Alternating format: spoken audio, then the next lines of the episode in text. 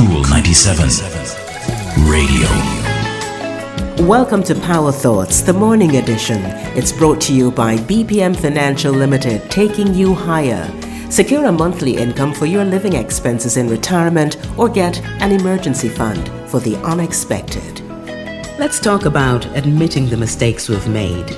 Many of us almost never do it, and most of us hate doing it. But here's the thing there's no way to move forward unless we admit that we were wrong.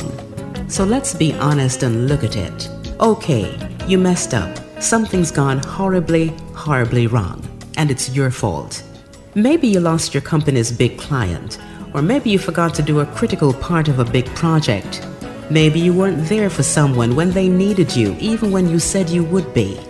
Whatever the situation, someone trusted you to do a job and you failed.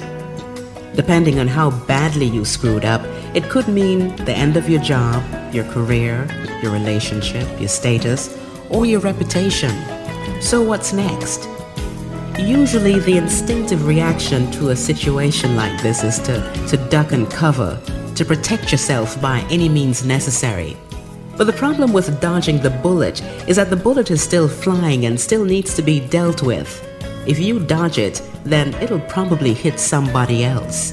If you try to pretend like it wasn't you, chances are you will lose the trust of the people around you, especially the ones who ended up paying for your mistakes, whether by taking the blame or cleaning up the mess. But when you own the mistake, it puts you one step closer to dealing with it. And very often, it's the first step towards a successful turnaround.